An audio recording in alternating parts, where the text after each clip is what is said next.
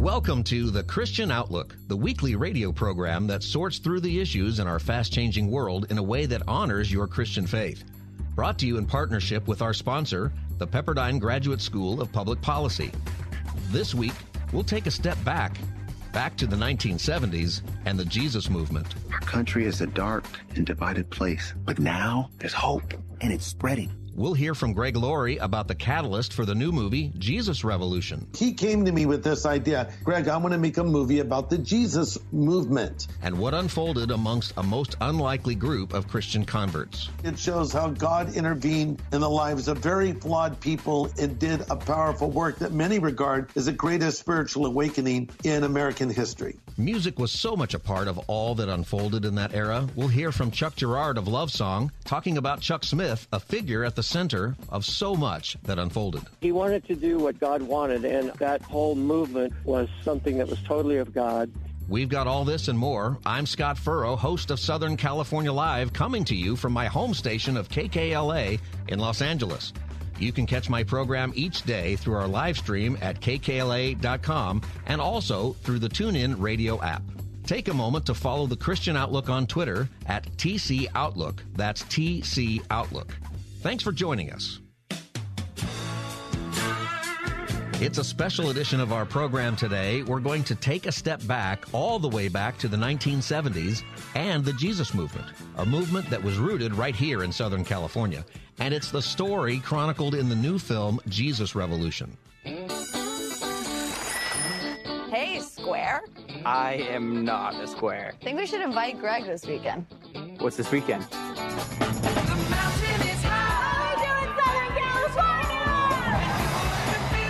These people are hippies, rebels against old-fashioned authority. I think these kids need help. What they need is a bath. You're passing judgment on people you know nothing about. Maybe that's why your church is so empty. When God walks in here, brings me a hippie, I'll ask him what it's all about. Because I do not understand. This house has a very good vibe. There is an entire generation searching. Slow down, man, slow down. Just in all the wrong places. If you want to reach my people, you need to speak to them in a language they understand. If I bring them in, I'm going to lose my job. We can only walk through doors open to us. In your church, that's a door that's shut. You've probably noticed we have some guests here today. I'd like you to meet my new friends. Welcome. They don't belong here. Half of them aren't even wearing shoes. They're staining the new shag carpet. They need our help. If you feel like you're misunderstood and judged, you will find forgiveness and freedom right here. That was awesome. Now, that door is open any time of day. And if there are some who don't like that, well, then that door works both ways. All right, Pastor, let's begin. I was almost done with this, but then you did what nobody else would even dare. This thing that we found, I feel like I belong. You're going to need a bigger church.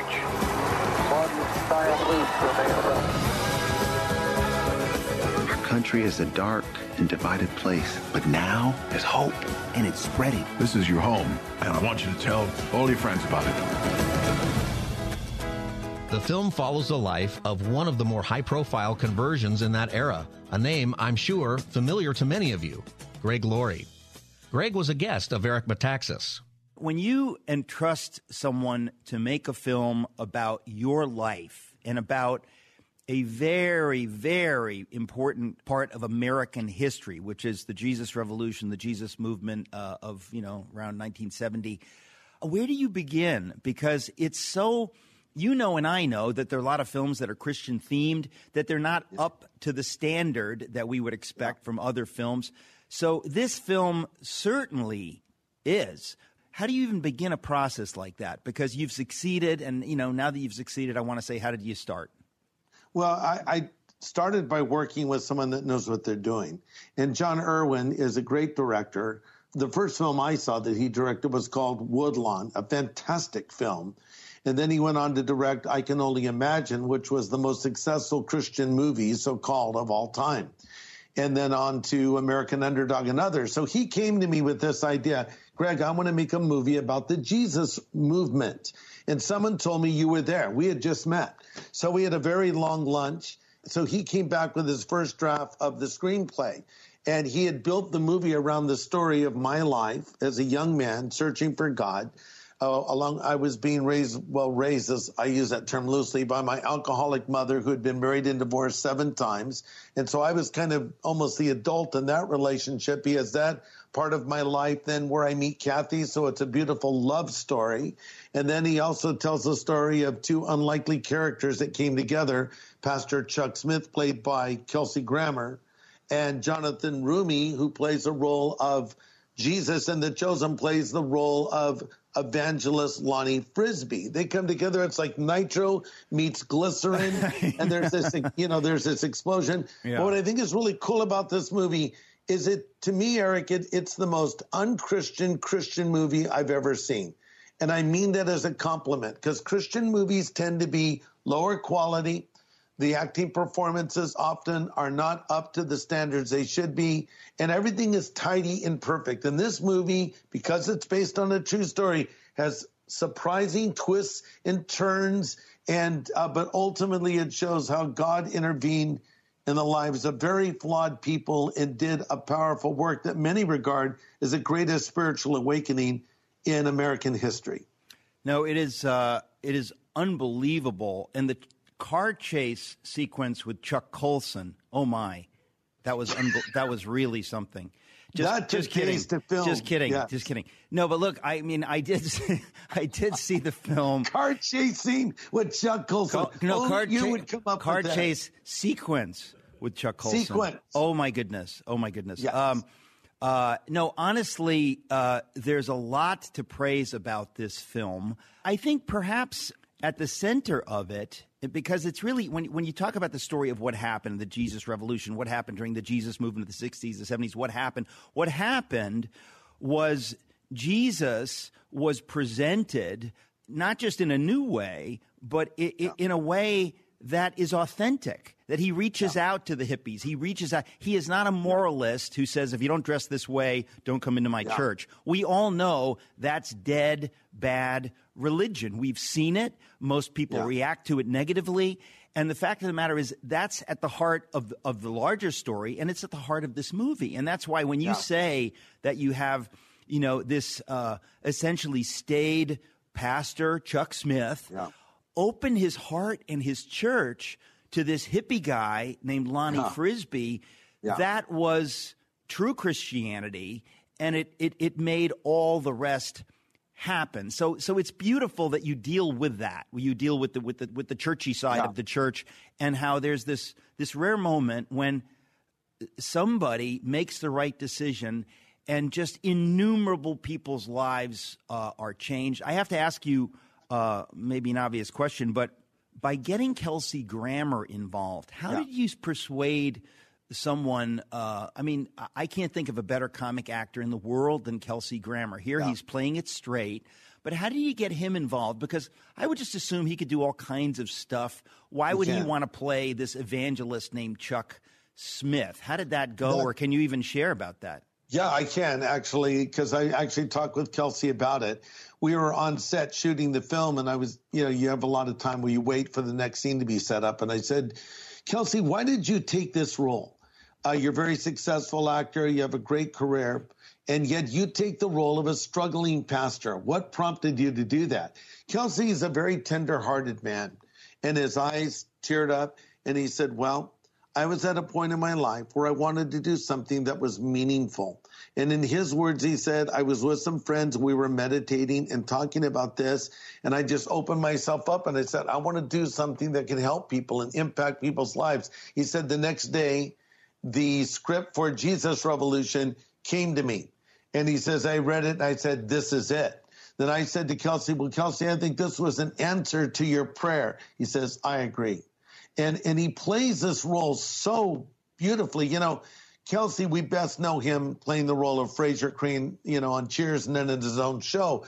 But he was he went to Juilliard. He was trained as a Shakespearean actor. I didn't understand the bandwidth he had in his skills as an actor. But boy, you sure see them on display in this film with certain scenes where he shows Chuck kind of resistant and then he's sort of opening his heart up and he just does it without saying a word. It's like, wow. I remember when he filmed a particular scene where uh, Chuck, his, his home was invaded by the hippies. Lonnie has brought all these crazy hippie kids that are Christians to Chuck's home. Chuck comes out and he doesn't know what's happening. Lonnie says, listen to this song. And really what Chuck is seeing is the birth of what we would call contemporary Christian music. And as Kelsey's playing this role, you see him kind of hard, like this, I don't want this, to softening, to ending up in a big smile. He never says a word. His face says it all. That's one of the high moments of the film because Chuck, here's a man who's very conservative. He wasn't like a fan of rock music. He, he left his comfort zone and, and allowed God to work and didn't get in the way of it. He opened his doors to a spiritual awakening. And, and you know, and there's other churches that kept their doors closed. And they didn't experience a Jesus movement, but Chuck opened his doors and it changed church history. Well, and you know, I just want to be clear when you say change church history, I know that my life was affected by what happened in California in other words, uh, tons of people that I came to know, uh, I, I got saved, as we say, in 1988, and there were tons of people involved uh, in the churches that I was first involved in that came out of this movement. There's That's just right. no doubt that it changed America and that there's so many people in ministry today who Yeah. Came out of that movement and it was eh, you know if you lived through it and I didn't really but I got a taste of part of it you start realizing anything is possible when that when when when Jesus uh, comes into a culture in that way when God Yeah. decides to move in that way or when when we allow him to we can't even Yes. imagine what's going to uh, come out of it I That's also right. have to say that Kelsey Grammer the, the, again, the genius of his acting is you completely forget you're watching Kelsey Grammer. You're watching Yeah, Chuck. Smith. and there are a few true. scenes where you're just what you're so sucked in because it's Yeah. the opposite of what it is to be. Uh, you know, when you're a comic actor, you're kind of drawing attention to yourself, and his eyes are bugging Yeah. out, and the nervousness and stuff. That's gone. And Yeah. it's completely subsumed in the character that he plays, Chuck Smith. Correct. Which, frankly, when you have the abilities that a that a, a Kelsey Grammer does, that's a that's an act of tremendous humility. Coming up, Chuck was a very cool guy and very open to the culture, and he wanted to he wanted to do what God wanted. And I can honestly say that that whole movement was something that was totally of God. Chuck Girard of Love Song, when the Christian Outlook continues in a moment. What can you hear in a love song?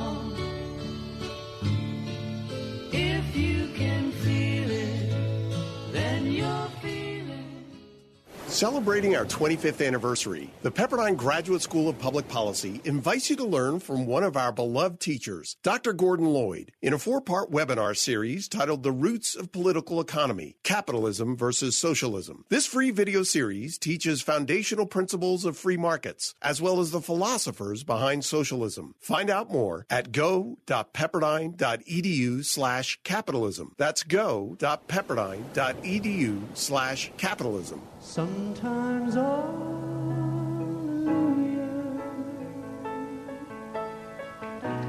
Sometimes praise the Lord. Sometimes gently sing our hearts and one Welcome back to the Christian Outlook. I'm Scott Furrow, host of Southern California Live. Great to be with you today. As we look at the Jesus movement and all that God was doing in that turbulent period in our nation's history, it's hard to overstate how much music was a part of it. Worship music, Christian rock. The groundwork was laid for CCM, contemporary Christian music, a genre that is still thriving today. The band Love Song was right there, a part of what Greg Laurie has been talking about. Chuck Girard, leader of Love Song, was a guest of Dave Elswick. Dave was joined in studio with Jimmy Caven from 101.1 FM, The Answer in Little Rock. I was lucky enough later on to meet Chuck Smith. A great man, very astute man, and a man I think was spirit led. Did you have a lot of dealings with Chuck? He's a man who literally, because he opened his doors to his church, started the Jesus movement. Well, Chuck Smith was my spiritual father, and I mean, he was in our lives the first year, especially when we were just when Love Song, the band, when we were just starting out as Christians. We lived in this uh, lady's home that had she was an empty nester, she and her husband, and they took us in and. Chuck would call on us, you know, five o'clock in the afternoon and say, boys, I'm coming by at six. We have a meeting at seven. Grab your guitars and come with me. And we go out to Riverside or something and do a meeting with Chuck. We did that all the time. And then, uh, of course, uh, they branched out from Calvary, even though they had these amazing numbers at Calvary Chapel. Calvary Chapel grew from about 200 to 2,000 in about four months at one stage of its growth. Uh, when, we, wow. when we started playing there, it wasn't because we played there, but they had hippie preacher Lonnie Frisbee. Mm-hmm. They had a band that looked like Pink Floyd. The hippies told their friends, and that place just exploded. And so we met in a tent for a few years while they built the new sanctuary. And Chuck was a solid guy. You know, the thing I said to him to his face, I said, Chuck, you're the most open-minded, closed-minded man I've ever met. I, I said this around around 2010 when we went back out on the road with him, uh, just before a few years before he died.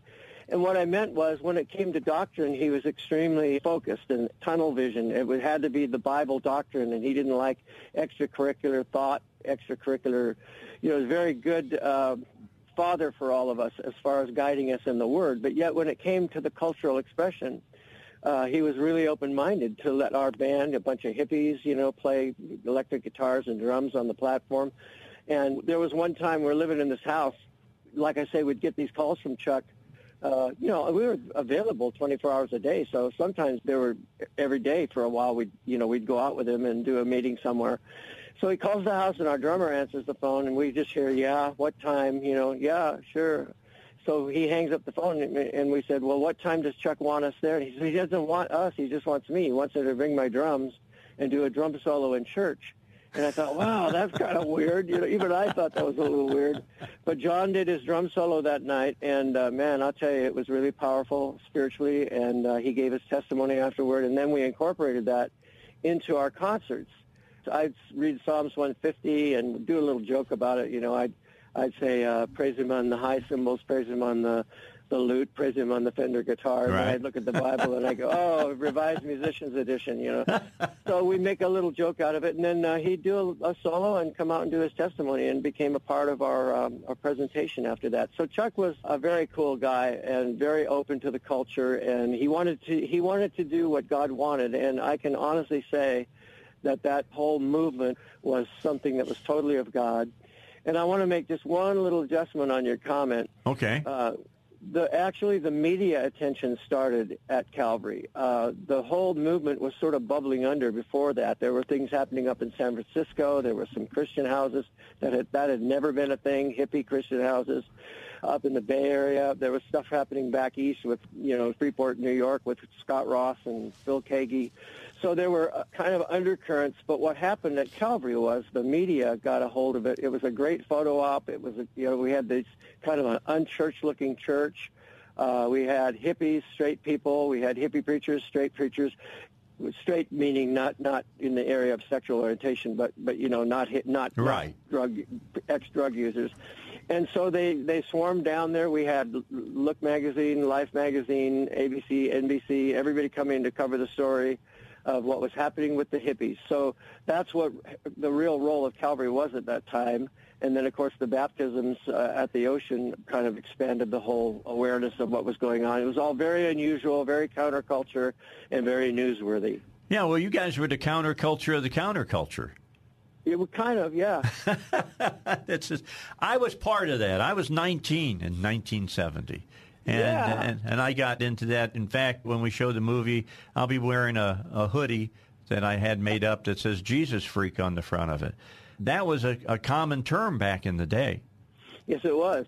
The first time I saw that was Rolling Stone magazine came down and actually interviewed us at Calvary Chapel, and Annie Leibovitz, some people that are into music know yeah, she's one of the famous music photographers in the world. She photographed us, and uh, then when they put the article out, they picked this picture of a guy who looked a little bit crazy, and they said Jesus freaks, and uh, that's the first time I saw that. But it became a, a you know, it's a positive thing uh, to be a Jesus freak, Yep. and you were proud to wear the banner. But it was uh, it was the beginning of the whole thing, and and everybody was coining their own terms and finally, you know, it became it was Jesus music because it was music about Jesus, and then it became Jesus rock, and eventually they landed on contemporary Christian music. So that's what I got. I got to ask you about one guy. I got to ask Yeah. you about Larry Norman. Did you ever meet him? Did you ever talk to him? Was he as crazy uh, in person as he was on the stage? Well, in the very beginning, there was only three or four artists really. I, I, I there probably could have been more, but the ones that I knew about were, you know, there was us and, and Andraé Crouch. Larry Norman preceded us. When I became a Christian, his album was already out, Upon This Rock. And I found, first of all, I'm a big Larry Norman fan. I think his music was some of the best of the era. Yeah. He wasn't speaking to the Christians, though, particularly. He was speaking more to the unsaved. He was very evangelistic in his lyrics. And uh, he was an odd guy. There's no question about that. I didn't actually gravitate to him on a, a friendship basis, you know, but we would play at same events. We played in, uh, in when we, we did a big event called Expo 72 in Yeah. Dallas in 1972, and we played a, a concert in Lee Park. It was a very cool day. It was Larry and Love Song out in the park with about a thousand hippies. And uh, I just thought he was a great artist, and I think he was a sincere minister that really, uh, he was more interested in getting the message across than being some kind of a rock star, although there, there were those elements, and there's some of the stuff that came up later.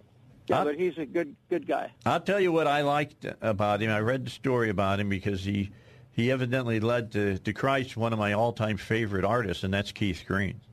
Well, I'm not sure that's completely true. I'm not quite sure who prayed the prayer of salvation with him, but uh, he was very present. Here, here there was a Bible study in my home. I moved up the valley from Orange County, which was about an hour north. And a friend of mine, Kenn Gulliksen, a friend of, actually a friend of my wife's from college, wanted to start a church up there. So he didn't know anybody up there. He said, "Can I have a Bible study in your home?" So uh, we hosted a Bible study that became two or three Bible studies that finally became a church that finally became what is today known as the Vineyard. Keith was very prominent in the Vineyard in the early days. I won't say that I'm totally sure, but I think there's another angle to that story of how he actually came to the Lord. But the first Vineyard was his church. Coming up, Billy Graham got up and spoke, and I believe that that was a turning point moment for Christian music. more with Chuck Girard when the Christian Outlook returns in a moment. Oh, Lord,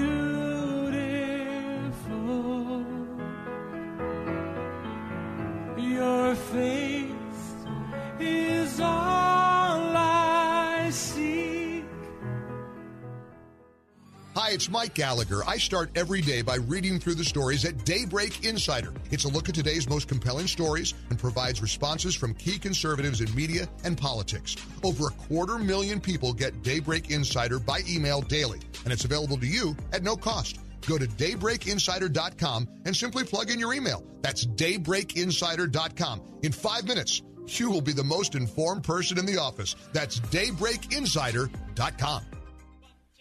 I want the people to know that he saved my soul, but I still like to listen to the radio. They say rock and roll is wrong, we'll give you one more chance. I say I feel so good, I gotta get up and dance. I know what's right, I know what's wrong. I don't confuse it. All I'm really trying to say is why should the devil have all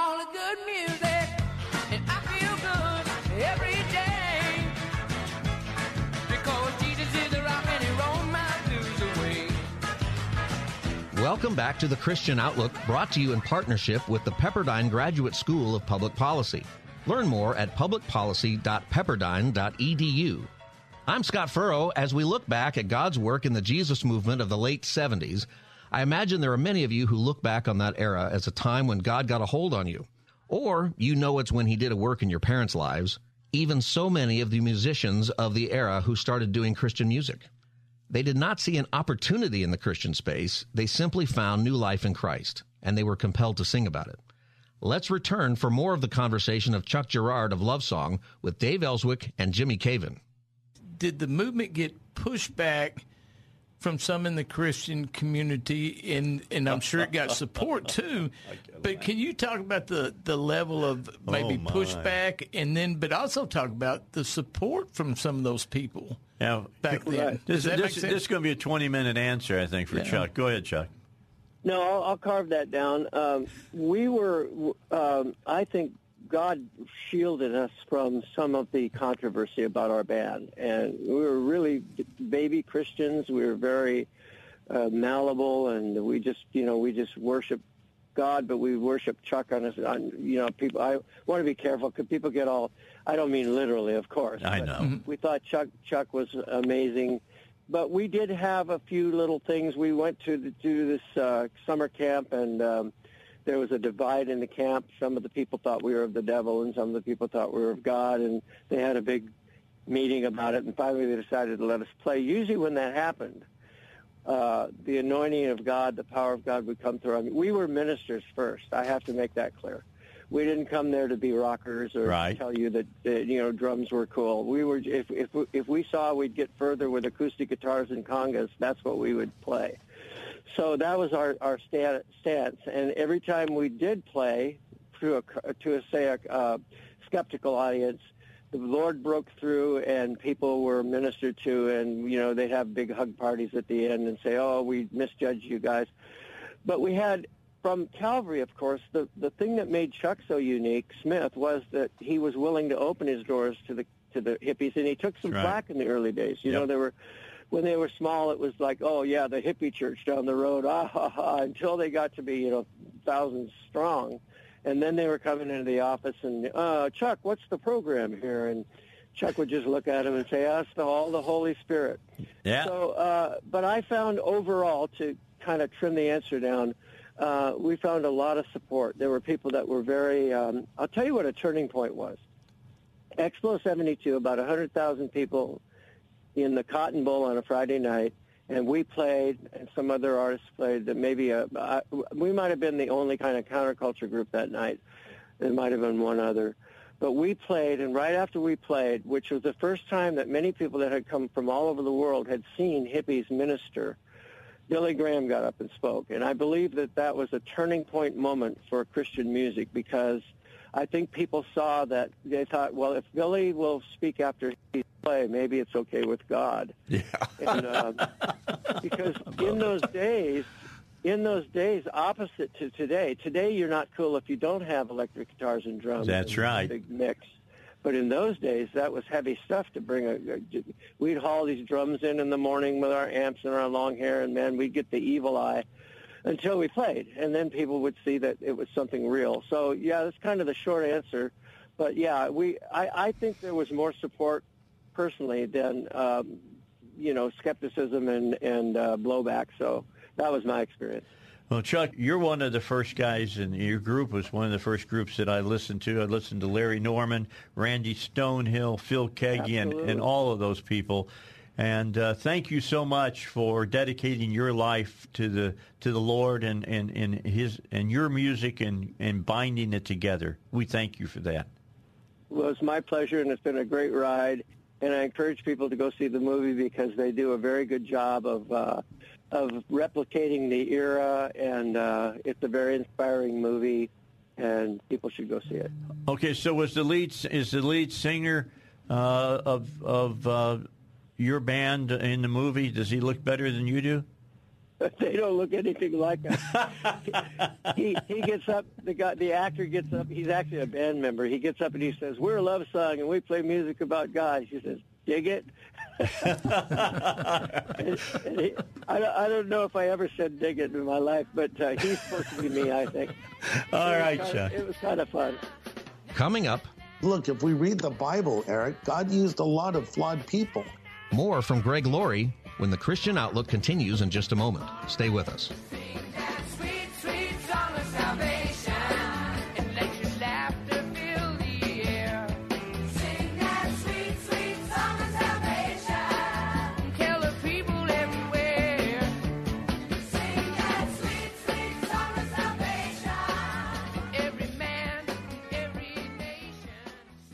Celebrating our 25th anniversary, the Pepperdine Graduate School of Public Policy invites you to learn from one of our beloved teachers, Dr. Gordon Lloyd, in a four part webinar series titled The Roots of Political Economy Capitalism versus Socialism. This free video series teaches foundational principles of free markets, as well as the philosophers behind socialism. Find out more at go.pepperdine.edu slash capitalism. That's go.pepperdine.edu slash capitalism.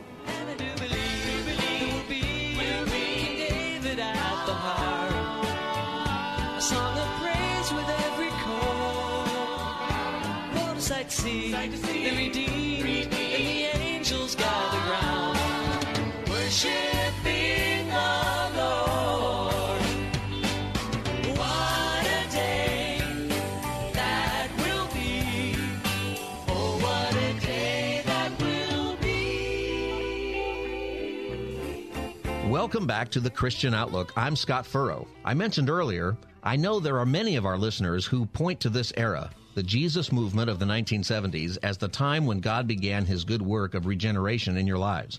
And yet, the story for some, I'm well aware, is mixed. Not all who professed Christ at that time continued in him, and maybe it harkens back to Christ and his parable of the soils. And yet, we need to remember for some, the story is not over yet. Let's go back to Eric Metaxas and his conversation with Greg Laurie talking about the movie Jesus Revolution. I want my audience to know I saw the film and I just, I was so happy that it was so good because it's such an important story, Greg. It's such an important story. And, you know, it's, it's very moving for me also to know, knowing you as I do now, thinking of you as someone who didn't have faith and, and was lost and, and so on and so forth. So I, I think it's going to give a lot of people hope. And I, and I feel that it's, it's the kind of a film we need films just like this. There's something there's we know that there's a, a brokenness in the culture, and so uh, look, I'm I'm thrilled that Jon Erwin uh, did everything that he did to make this happen, and so this is opening up in a lot of theaters. Is that right? That's correct. Yeah, it's going to open in at least 2,000 theaters. It could be as many as 3,000. So I'm really hoping that all the folks that are listening or watching right now would not only go see the movie, but that they would get an extra ticket and take someone that is not a believer. I believe this is an event, this movie, that could really move them toward Christ. You know, there's something about watching art, watching a film, listening to a song. It disarms you, it opens you up in many ways that, you know, a lecture or even a sermon will not do and there's a place for all these things. But I think that people identify with these characters as they follow them on their journey. We see a very lost Greg Laurie, not knowing where to go in life, what to do, getting into drugs, making bad decisions, and ultimately coming to Christ. But he's very walled off emotionally. He's very closed. And I think Joel Courtney, who plays me in the movie, did a, an amazing job with a very subtle but powerful performance in showing what it was like for Greg to go through all of this. So, in Kathy's character, very fiery performance by a young actress named Anna Grace Barlow. And of course, we've talked about Kelsey and Jonathan and many other fine performances in addition. You get pulled into the story. And I don't think you're thinking about performances. I think you're no. watching it saying, what's going to happen next? And it is based on a true story. Hence, a lot of twists and turns and surprises in it, but ultimately a beautiful resolution. But at the halfway point of the film, literally at the one hour mark, it's a two hour film, Greg and Lonnie pray together. Yeah. And and there's a prayer that Lonnie leads Greg in. And I work with Jonathan Roumie, who played the role of Lonnie, on this prayer, like how it sounds, wh- how it would go, how you would actually lead a person to Christ in real life. And I think that moment in the film is so honest, it's so real. And I think there will be hopefully people in theaters praying that prayer along with Greg right before he's baptized. Well, listen, and then we have to talk about there's a great irony at the heart of the film because Joel Courtney, big deal, uh, and uh, the young woman who plays Kathy. I mean, both yeah. of them, they're not just big deal actors and great actors, but they're very, very uh, attractive. And anybody who knows you knows that at that age, you and Kathy were very unattractive people. I think Kathy was very attractive. I'll go with what you said about me. I, I was all right. Maybe I was joking. Maybe I was joking. But actually, they, no, they are terrific actors, very attractive. Yeah. The whole thing is just really winsome, and it does draw you in. But what I was going to say, one of the particular strengths of the film is that it's not hagiography. I mean, it shows Lonnie Frisbee to be a flawed individual. And I think yeah. that's so important that yeah. you see this person who has these amazing gifts. I mean, without him, would any of this have happened? I don't know. It doesn't seem like it. And yet, no. he was a human being. Uh, he, yeah. he had. Uh, he had his struggles, and I, the fact that the film was willing to go there, I thought right. was brave, was honest, and it, it's part of what makes it a great film, frankly. And of course, you knew him. Yeah, I knew Lonnie. Lonnie was the guy preaching when I accepted Christ on my high school campus. Lonnie baptized me. So Lonnie fell away from the Lord uh, as some a number of years after God used him so powerfully in the Jesus movement. He got into drugs, he got into immorality, and tragically, he ended up getting the AIDS virus. And I went to visit him when he was in hospice care uh, in Newport Beach. Uh, he was not long for this world. His face was emaciated. The effect of the AIDS virus had been devastating. Lonnie had repented of his sin. He had never lived as a gay man or lived as an immoral man as his identity. It was something he fell into, he was sorry for, he repented of, and turned back to the Lord at the end of his life. So you know, he's a controversial figure because of this. But look, if we read the Bible, Eric, God used a lot of flawed people. I mean, Samson was powerfully used by God and, and completely collapsed morally. After Noah built the ark and came safely to the shore, he intentionally uncovered himself and got drunk. And, and the list of flawed Bible characters goes on endlessly. So why do we expect people in real life to be perfect? But during this moment in time when Lonnie was so powerfully used of God. He was walking closely with the Lord. And it just shows that you can be used by God and blessed by God, and you can sin, but you can also repent and turn back to the Lord, and He will forgive you. Well, again, I mean, the movie doesn't go into that, but the point is it, it goes into yeah. his flawed character yeah. at that time. And I, yes. again, I think it's why this film uh, is as good as it is and why it will do yeah. well because it's honest and it deals with the fact that there are people who who might be used powerfully by God who are, are still screwed up and wounded and dealing with yeah. that and so on and so forth. Yes. And I think again that that's to me why this probably um, signals, uh, you know, uh, a, a, positive step in the evolution of so-called Christian film because yeah, this so. is really it's more Christian because it, it's it's more honest and and so yeah. on and so forth. Coming up, imagine if Jesus said, "I'm not going to minister to these people because they need a bath." Some closing thoughts from yours truly when the Christian Outlook returns in a moment.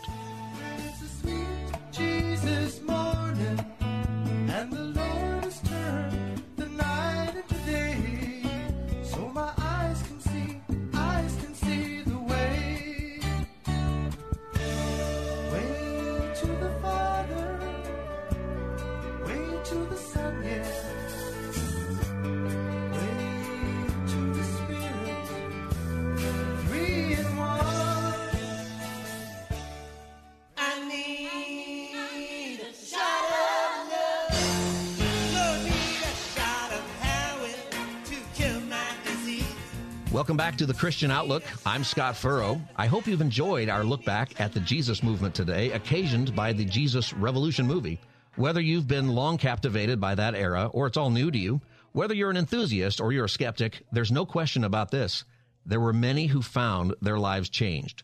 The movie Jesus Revolution provides a great challenge for us today.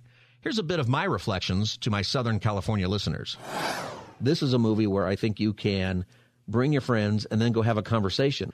I think that when we're called to make disciples, and that begins with the people that God has placed in our life. I think we put too much pressure on, you know, go therefore and make disciples of all nations. Like me, I personally have to make disciples of all nations. No, the, the job of the church, capital C, is to make disciples of all nations. But your job is to deal with whatever people God has put around you. And in this case, in this movie, there's this wonderful thing where you really see the tension between Christians who feel like this generation is lost and this generation is so full of sin. Pastor Smith in the movie, played by Kelsey Grammer, says they need a bath. And that's what a lot of people felt, and they did need a bath. right? But you know, imagine if Jesus said that. Imagine if Jesus said, "I'm not going to minister to these people because they need a bath." I'm not going to go over to Zacchaeus' house because he's a tax collector and a uh, Roman employee, and I don't want anything to do with that. There's a moment where the leadership is divided on whether or not to minister to these hippies at all. And some leave the church over it. Here's the question is, which of these people are you? One of the things that is relevant about this movie is that we do live in a time that is so similar, where we have people out there who are searching for their own truth, are we able to pull back and have the same kind of ministry to people who might fundamentally disagree with us, even on foundational things, and love them the way Jesus would? How can the church respond? We want to have genuine revival. And the Jesus Revolution, it changed things. It really ended the hippie movement. It brought an end to, or at least a pause in a lot of the cultural decline of that time. And I think it would be dramatically worse if it was not for the Jesus Revolution and what happened there. Many of you are a part of that, and you know, saved your life. We have a similar situation today. And I think back then that many people in the church were saying, ah, these people, there's just nothing we're going to be able to do to help them. How do I relate? You know what? I think that we can relate because I think that there is a God in heaven who has made us the church. That means that the people that you work with, the people that you interact with on a regular basis, when they're with you, they're at church. That means that it's not just about how can I get this person to show up on Sunday. Maybe what you need to do is take that person to the movies. You know, you want to build that relationship because that's what discipleship is. It requires relationship. It requires investment. It requires intentionality. And this movie will give you some great things to talk about.